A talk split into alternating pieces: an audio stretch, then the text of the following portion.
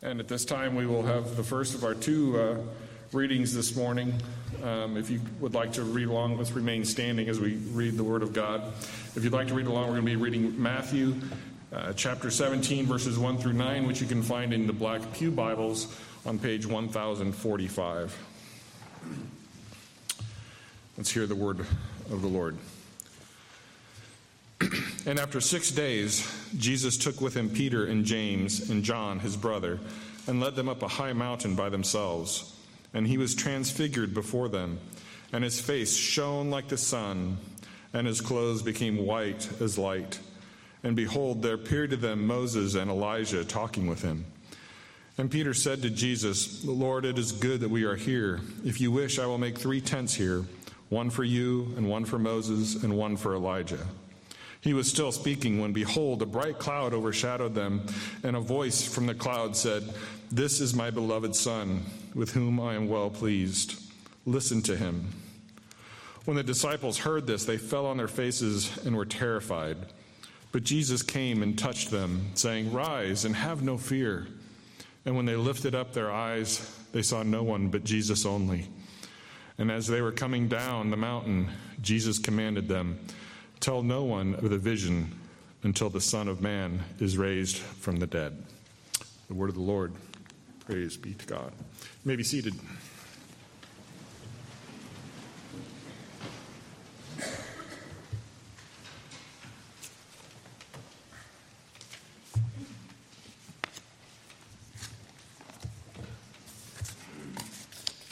You may have recognized that this is Transfiguration Sunday, and so we have read uh, Matthew's text regarding the experience of Peter, James, and John on the mountain with Jesus. That experience is also in Mark's Gospel in chapter 9 and Luke's Gospel in chapter 9. And though John doesn't speak to it directly, uh, he in his prologue says, We beheld his glory, the glory of the one and only begotten, uh, full of grace and truth. So, so all of the gospel writers uh, point to the transfiguration including it in, in their writings as significant. The Apostle Peter touches on it as well, but he does so in, in the service of a larger, uh, well, in his case, a, a, somewhat more narrow purpose, but, but a larger purpose across the church. And so I'm going to read from 2 Peter chapter 1 and verses 12 through 21. I want to just have you follow along in your Bibles. I'm going to read it from the New English translation because there are a couple things in that translation, as you will notice if you follow in the Pew Bibles, that are somewhat different. Just a bit different, but I think they illuminate the text in a way that I believe helps us to grasp it better. So follow along with me as we read together 2 Peter chapter 1 verses 12 through 21. Peter writes, Therefore, I intend to remind you constantly of these things, even though you know them and are well established in the truth that you now have. Indeed, as long as I am in this tabernacle, his body, I consider it right to stir you up by way of a reminder, since I know that my tabernacle will soon be removed because our Lord Jesus Christ revealed this to me. Indeed, I will also make every effort that after my departure you have a testimony of these things. For we did not follow cleverly concocted fables when we made known to you the power and return of our Lord Jesus Christ. No, we were eyewitnesses of his grandeur. For he received honor and glory from God the Father when that voice was conveyed to, conveyed to him by the majestic glory. This is my dear Son, in whom I am delighted. When this voice was conveyed from heaven, we ourselves heard it, for we were with him on the holy mountain. Moreover, we possess the prophetic word as an altogether reliable thing. You do well if you pay attention to this as you would to a light shining in a murky place until the day dawns and the morning star rises in your hearts.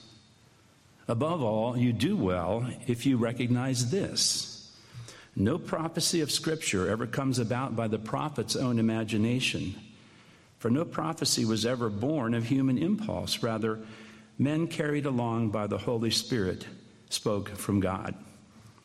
Let's ask the Lord to bless our, our reading and the preaching of His word this morning. Father, thank you that we can know you, that you reveal yourself to us. And by this word which we have heard, we are drawn closer to you and given more insight into your purposes for your creation, for your people, and for our lives. And so I pray you would bring this word to our hearts and minds, that you would bring the words that I have to speak uh, to our hearts as well, Lord.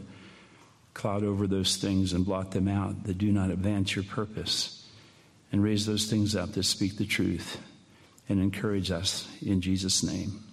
Amen. I'm not sure uh, how many of you were watching TV last Sunday night. Could, could be more than just a few, I suspect. Um, while the Super Bowl didn't turn out like many of us would have preferred it to, to turn out, it's interesting because the Super Bowl is always the opportunity to watch commercials. And uh, this year, there were a couple in particular that uh, got a lot more discussion as the week unfolded. And those were uh, from a campaign that's been around now for a number of years, I think two or three, at least in media and 10 in planning, called He Gets Us. Anybody see He Gets Us? know what I'm talking about? It, it, it's a series of commercials that are trying to make Jesus more, uh, I'll say, approachable, more acceptable or, or available to the world beyond us. And, and the theme of it is people in all kinds of circumstances, all of life, get, He gets us. We are not strangers to God. There's uh, AOC, our, our, friendly New York legislator. Uh, AOC said that it was fascist. In fact, there was quite an article this week uh, about uh, Christians being fascist because of that approach. Uh, the comment that she made was something tells me Jesus would not spend millions of dollars on Super Bowl ads to make fascism look benign. And uh, one author said, What is it about love your enemies and be nice that is fascist? The obvious answer is nothing. So you can follow up that, that controversy if you want, but it led me in another direction, and that is this. It's great that Jesus gets us. No argument with that whatsoever. But the more fundamental and important question is do we get Jesus? Great that he gets us. I'm pretty sure as our creator, he has no problem with that. You know, he's got us figured. But do we get Jesus? And one of the things that, that, led me to ask that question was a survey recently released by Ligonier Ministries and Lifeway Research. Their 2022 survey has gone back to 2014. They've done it every two years since 2014 on, on the state of, you might say, theology, the state of theology. Now, Lifeway defined evangelicals as people who strongly agreed with the following four statements. I'm going to read them to you. The Bible is the highest authority for what I believe. It is very important for me personally to encourage non Christians to trust Jesus Christ as their Savior.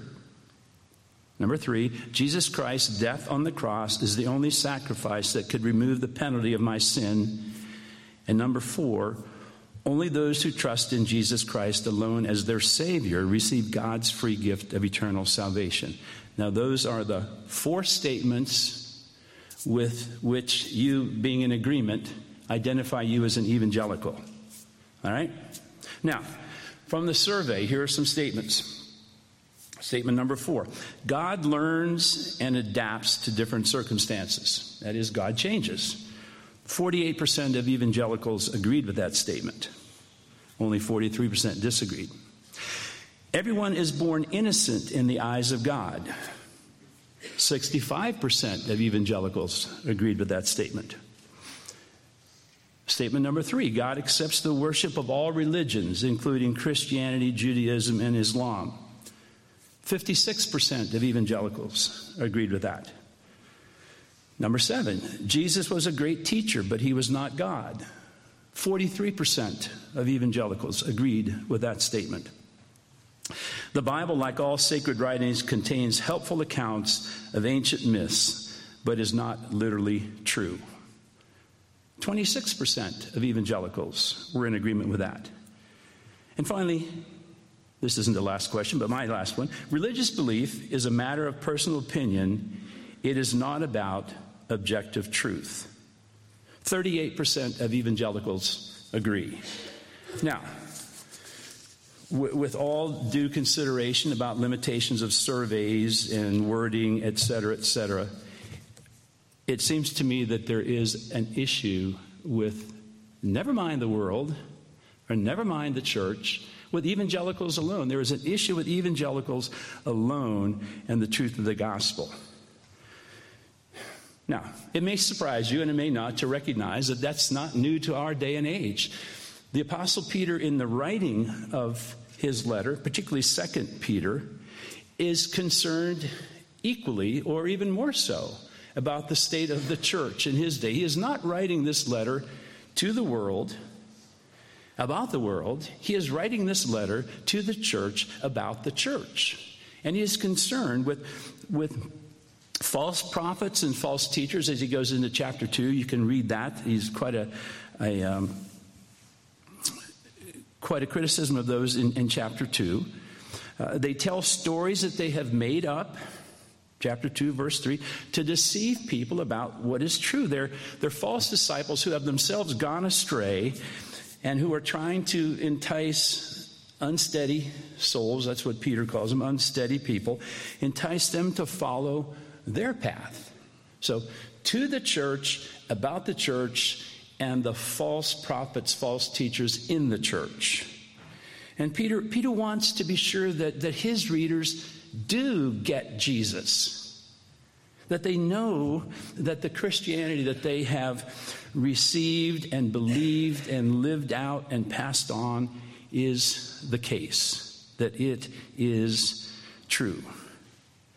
One commentator says this Second Peter is a homily on Christian growth set in the context of threats to Christian stability from a type of destructive and heretical teaching.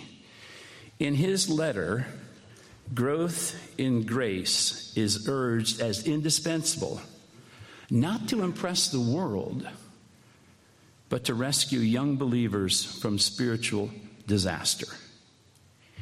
It is a homily on Christian growth urged as indispensable.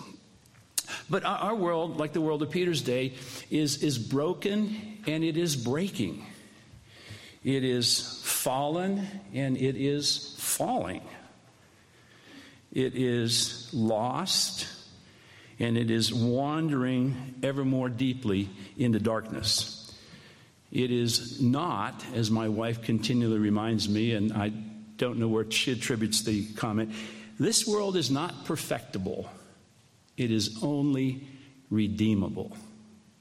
Not perfectible, only redeemable. And thus, the truth is that we ourselves need not only to be redeemed, but, but we need to be equipped to be agents of redemption if we're going to be ministers of the gospel in this broken and fallen and lost world. So, if we're to be faithful and fruitful in our calling to be Jesus' witnesses, to make disciples, we need, like Peter, to make every effort to ensure that the gospel that we proclaim and live is in accordance with the truth of God in all of its fullness and power. We need to be not only redeemed, but equipped to be agents of redemption. So, so to enable us to, to get Jesus in the context of this passage, to keep us from wandering from the truth, Peter in verses 12 through 14 sets forth his purpose. Take a look at that with me. And again, I'm, I'm in the words of the um, New English Translation. Verses 12 through 14, Peter says, I intend to remind you constantly of these things even though you know them and are well established in the truth that you have. Indeed, as long as I'm in this tabernacle, I consider it right to stir you up by way of reminder, since I know that my tabernacle will soon be removed, because our Lord Jesus Christ revealed this to me. Indeed, I will also make every effort that after my departure, you have a testimony of these things. So I'm going to suggest three things three headings. You have them in your bulletin. And, and just comment on the bulletin. I'm going to switch points two and points three around. Um, I came in last week, sat down for the service. I realized Wesley had stolen not only my call to worship, but my first hymn. So I had to change those in the course of the week. Um, the first title I gave off to Glad, he wasn't working, so I had to change the title. And halfway through the week, I thought, you know, I need to change the insert, but it's already too late for that. So you're going to change the insert for me as we go along. We are going to talk about the things of God, which Peter talks about. We're going to talk about the testimony of God. And then finally, we're going to talk about the truth of God as we seek to be equipped to be agents of redemption. Now, we're going to do that by going back to the beginning of the chapter, to verse 1 of, of chapter 1.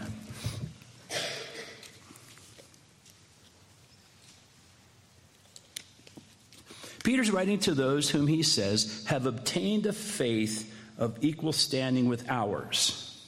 Now, one of the issues that Peter was facing was the um, assertion by some in the church that yes, yes, Peter and James and John and the other disciples, they are apostles but they have this special insight. They have this special relationship with God that, that you and I, normal church members, normal believers in Jesus, can't have. We, we have to have something else, something different, maybe even something better.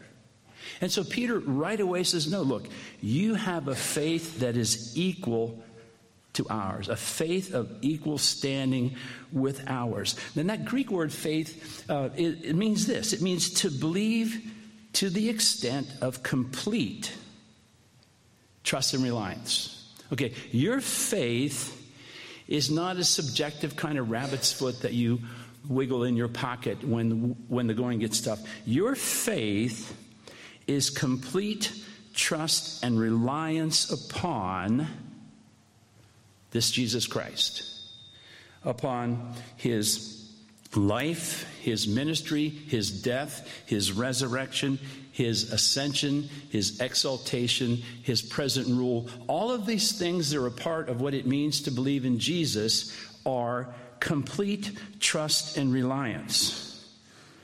As well as you touched on last week in, in Peter's defense or speech to the Sanhedrin when he's brought there in trial, he is saying, Exalted at the right hand of God, God has made him both Lord and Christ, this Jesus whom you crucified. That is the faith, as scripture says elsewhere, once for all delivered to the saints.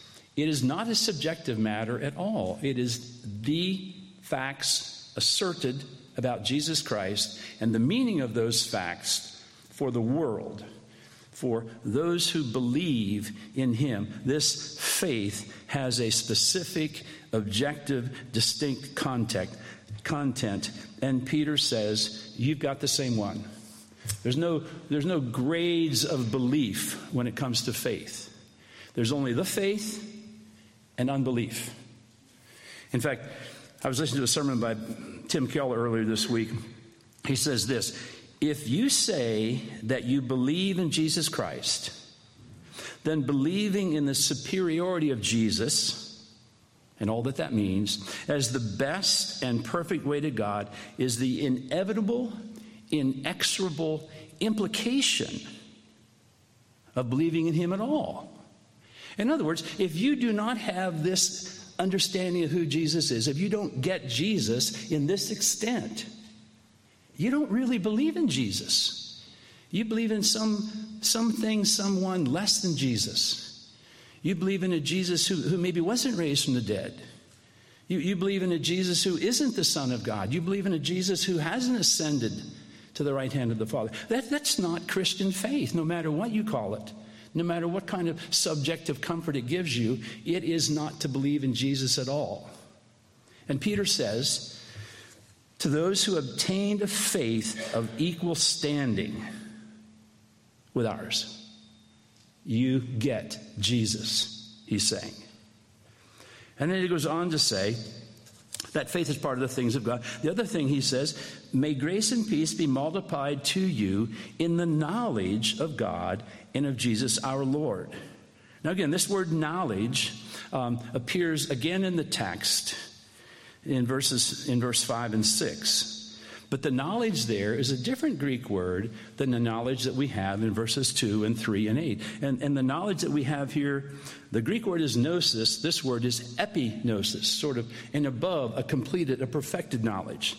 And it means the content of what is definitely known the content of what is definitely known. In other words, when, when, when God gives us the gift of faith through, through grace alone that, that makes us true believers, then this word epignosis, this, this knowledge word here in verse 2, is, is almost a, is one of the resource books says, it is almost the technical definition for decisive knowledge of God implied in conversion to Christ.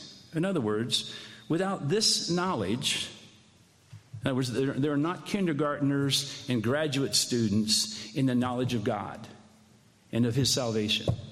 You have a knowledge, a definite content, what is definitely known.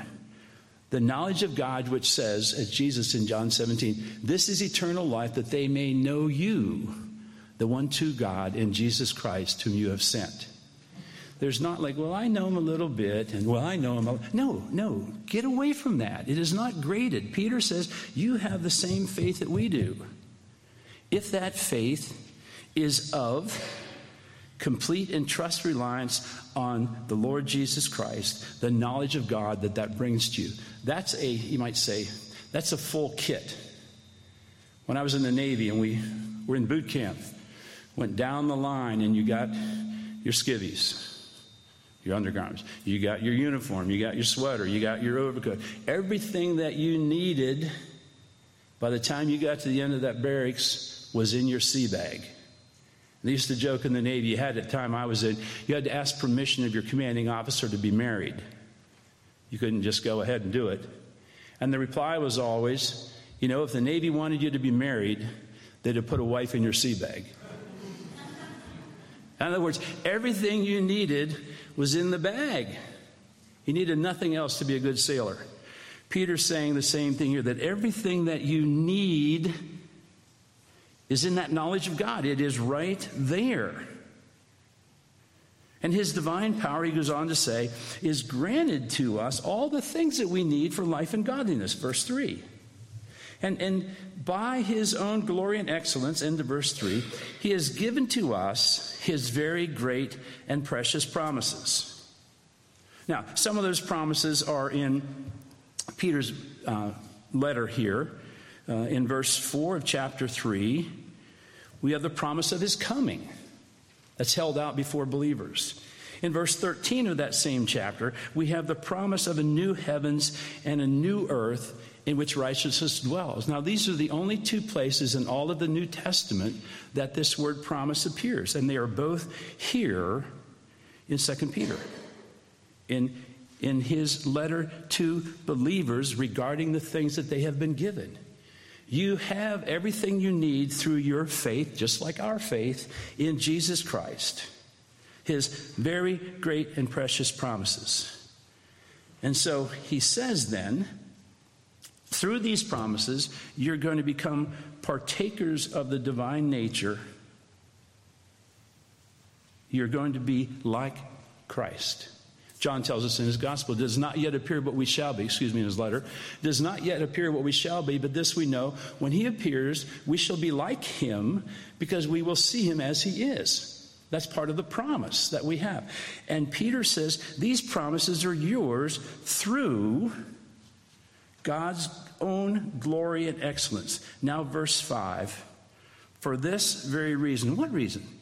The reason that you've been given everything you need. It's in your sea bag that bag called faith in Jesus, comes all of these promises. And because of them, make every effort.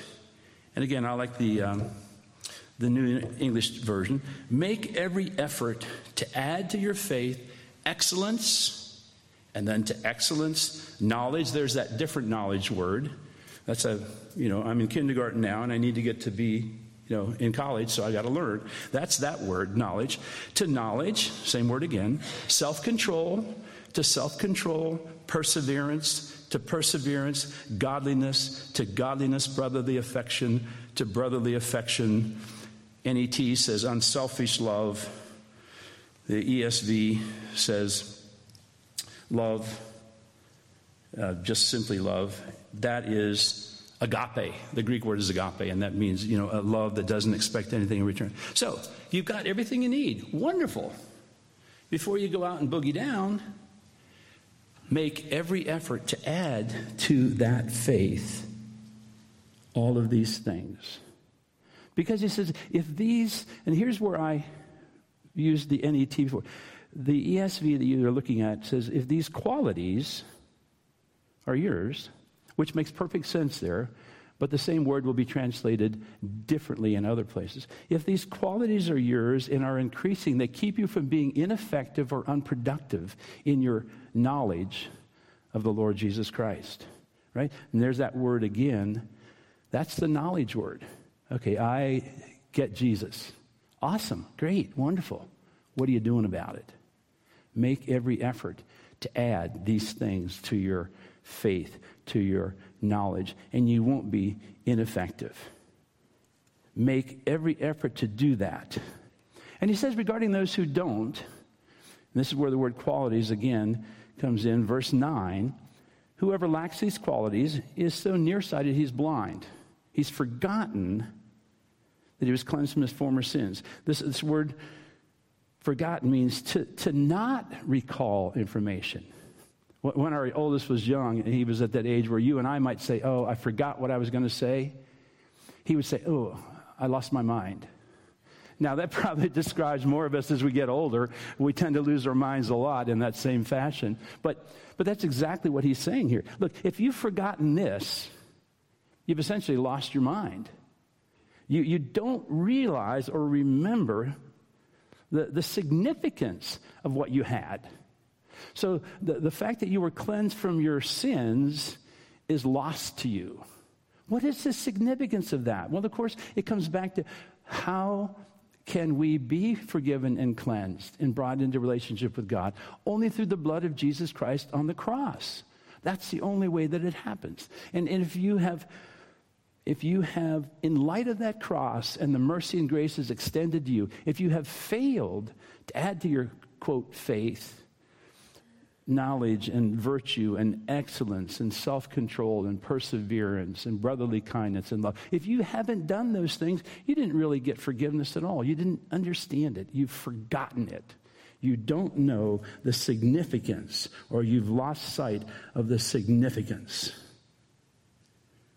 And so Peter goes on to say, therefore, be all the more diligent. That's in verse 10 of your Pew Bible. The New English Translation says again, make every effort to be sure of your calling and election. For by doing this, you will never stumble into sin, and an entrance into the eternal kingdom will be provided. Make every effort to add these things. Make every effort to be sure. It's not like you check, go look up your baptism certificate. No, no. You, you make certain of your election and your calling. How? By being diligent, by making every effort to add to your faith the things that Peter points out. So, so these things, these things are part of what I call guardrails to the gospel.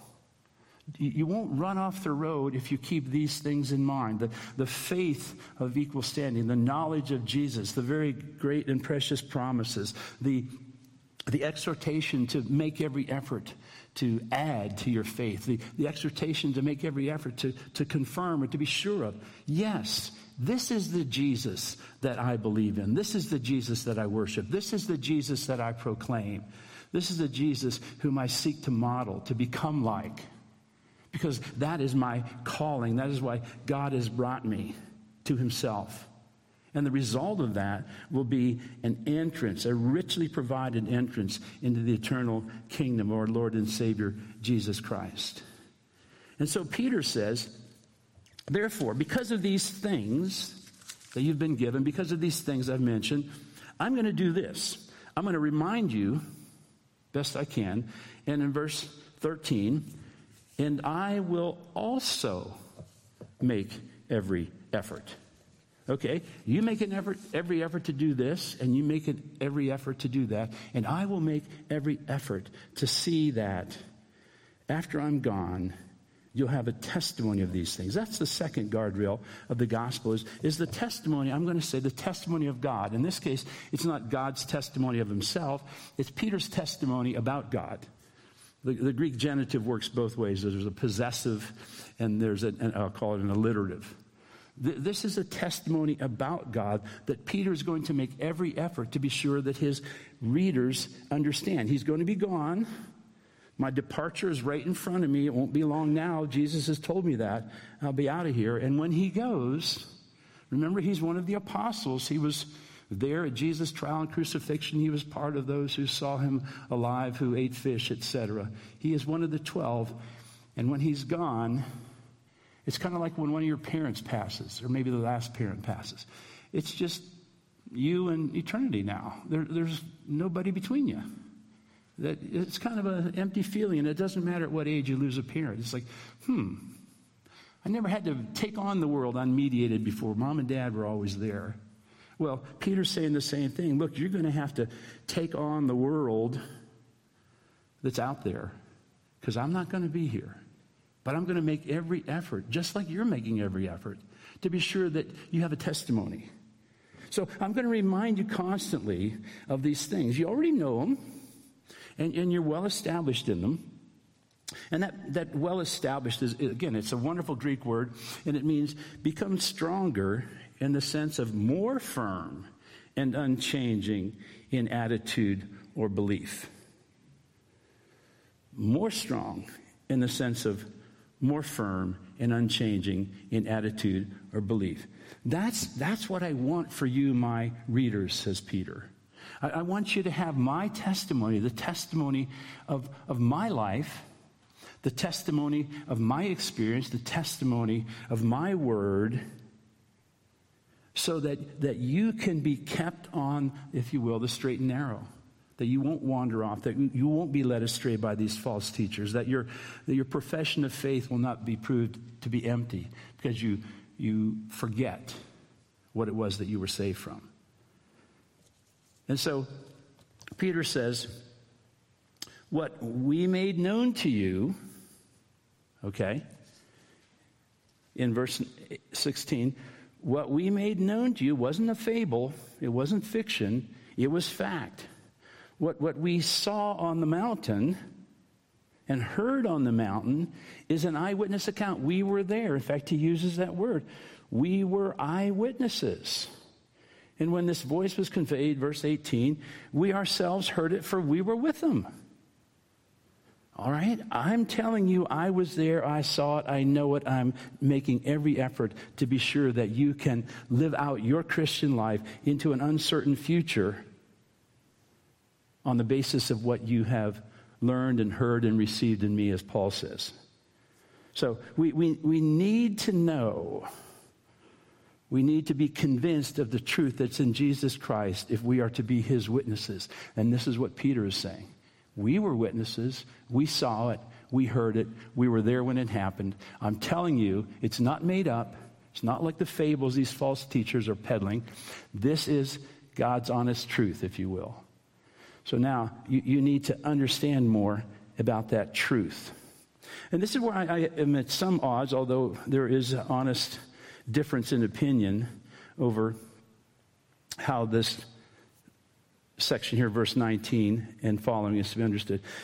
The ESV that you have says, and we have the prophetic word more fully confirmed.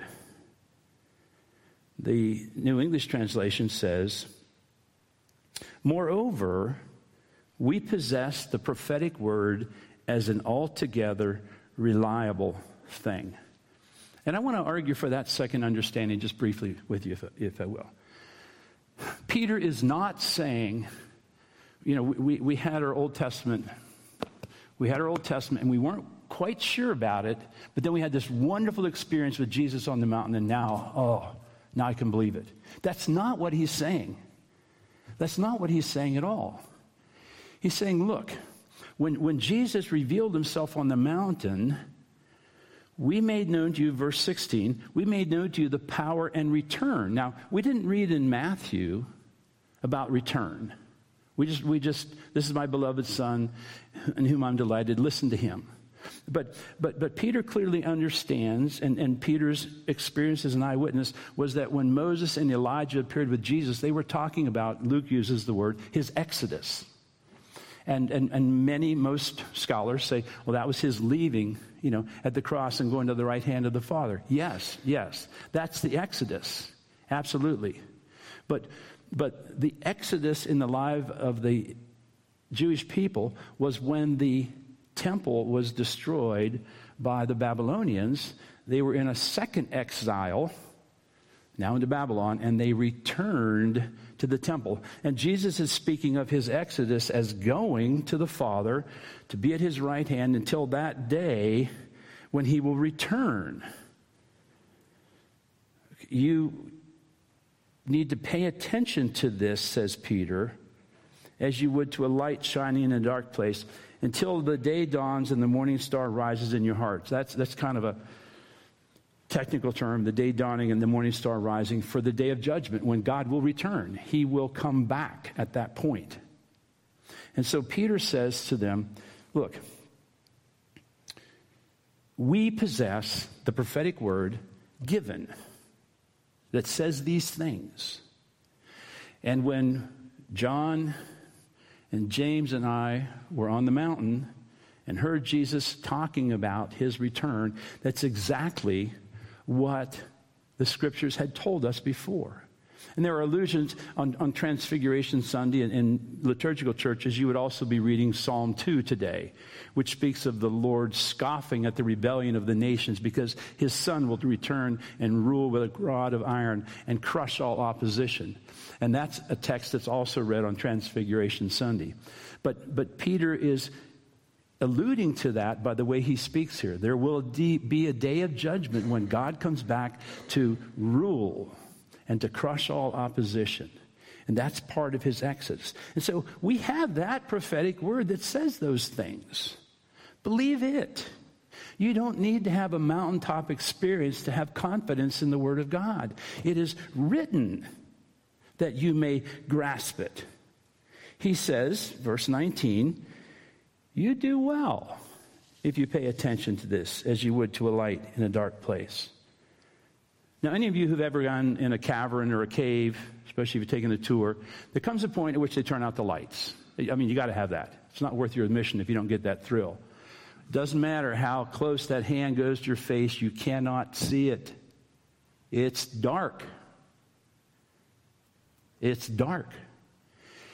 And in the same way, when they turn the lights back on and you can see, you're enormously relieved. yeah. Peter says, You need to do that with the Word of God. You're in the dark, you can't see a thing. How do you see a light? It's the Word of God. Thy word is a lamp unto my feet and a light unto my path, says the Psalms. Yes, you pay attention to that. You do well to pay attention to that, like a light in a cave. In a, in a darkened world that has gone astray, that is broken and breaking, that is fallen and falling, you need to keep your eye on the scripture. Why? Because we have the prophetic word as an altogether reliable thing. It, it, it, wasn't in question until the Mount of Transfiguration, and now we can believe it. It was never in question. It was the Word of God. I remember as a, as a new believer, you know, being, being at conferences or, or at Bible studies even, where guys would say, Look, I'm a Christian because there's an empty tomb. And if someone were to show me a tomb today with the body of Jesus in it, I wouldn't be a Christian anymore. I'm like, hmm, let me get this straight. In other words, your faith is conditional upon archaeological grave digging. And until you're assured that every grave that ever was, ever could be, or ever had been in Jerusalem and all of its environs has been dug open and Jesus isn't in any of them, your faith is like, mm, I hope it's true. I hope it's true. And when they open that last grave and Jesus isn't there, whew, what a relief. He's not buried. Is that the gospel? Jesus died and they never found his grave, so be happy? No. The gospel is Jesus died and was buried and raised again, and we've seen him. There is no unopened grave that can possibly contain the body of Jesus in light of the testimony of the scriptures. It doesn't exist. So, to, so to, if you will, hold some reserve to your faith just in case, you know, you have to hedge against doubt. It's not Christian faith. It's something else that may use the name Jesus, but it's not a belief in Jesus as the risen, resurrected Savior. And we need to be clear about that if we are to talk to a world that lives in this darkness. What kind of light is it? Well, I'm here with you, but at least misery loves company. That doesn't make it. That's not going to get you out of the dark. Peter says you need to pay attention to this. Now, above all, you do well. In other words, I, I, I dropped my voice a little. He said, You do well to pay attention, and above all, you do well if, there's like a little conditional on that first do well, if you recognize that no prophecy of Scripture ever comes about by the prophet's own imagination. Now, here again, I differ a little with, with the ESV reading. It says with the prophet's interpretation. But you see, if you're going to interpret something, the something has to be there to interpret, right? Hmm, what's this page say? I don't know. Let me read it. I'll figure it out. No. Peter's point is there's no page to read, interpret, or anything until God speaks that word into existence. And he does that not by the prophet's own imagination or the prophet like, mm, Isaiah gets up, like, ah. That's early in the morning. I think I'll write a couple hours of scripture here before I go have lunch. That's not how scripture is done. He says, no prophecy ever born of human will or impulse. Rather, men carried along by the Holy Spirit spoke from God. You do well, moreover, if you recognize that.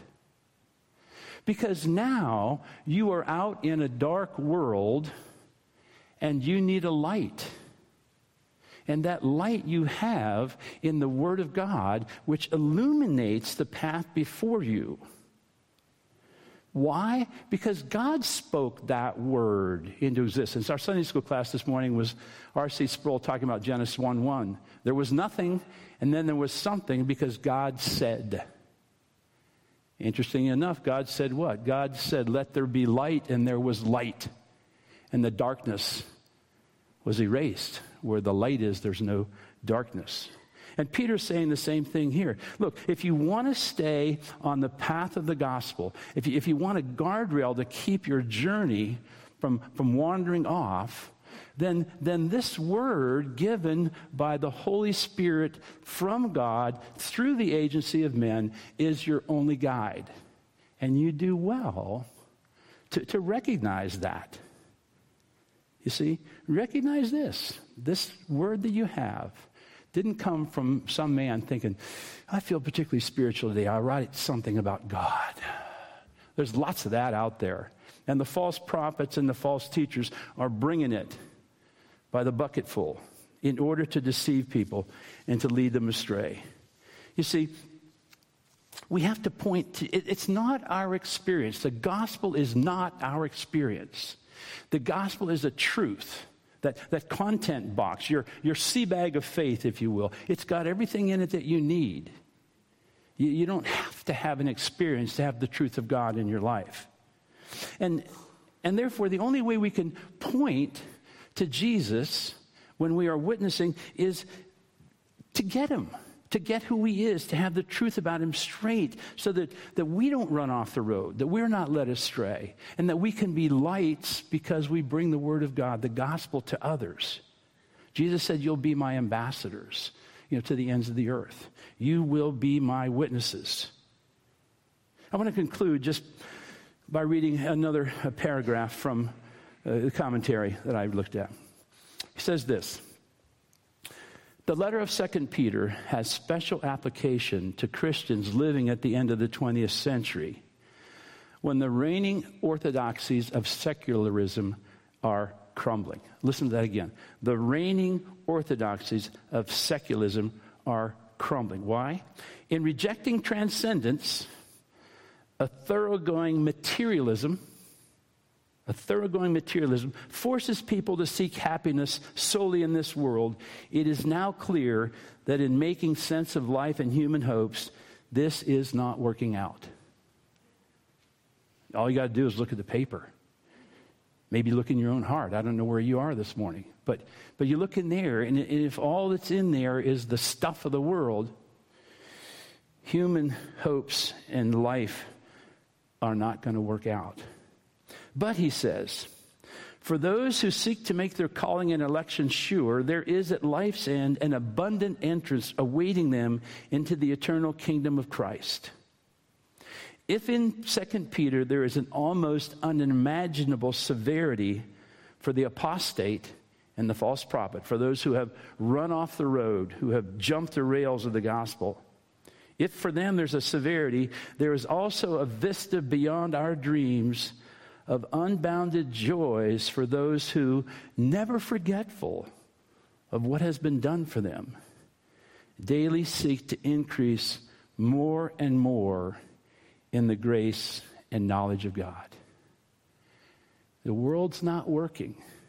And instead of us sitting back and in our little comfortable Christian huddles pointing that out to one another's satisfaction, we need to be in that world with a light in the darkness, talking about the faith that we have been given and the life that we are striving to live in the light of that gospel.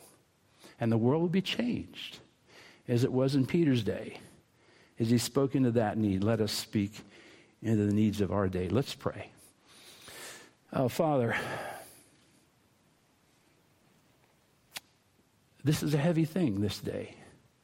And we are challenged mightily by your word, challenged both to hear and to do, to make every effort to see our lives reflect your goodness and your holiness to make our lives reflect the recognition of our need of the cross and the great gift of grace that has come to us.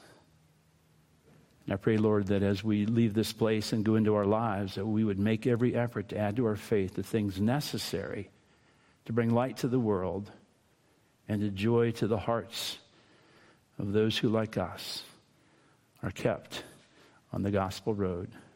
Through your grace and by the word, we pray in Jesus' name. Amen.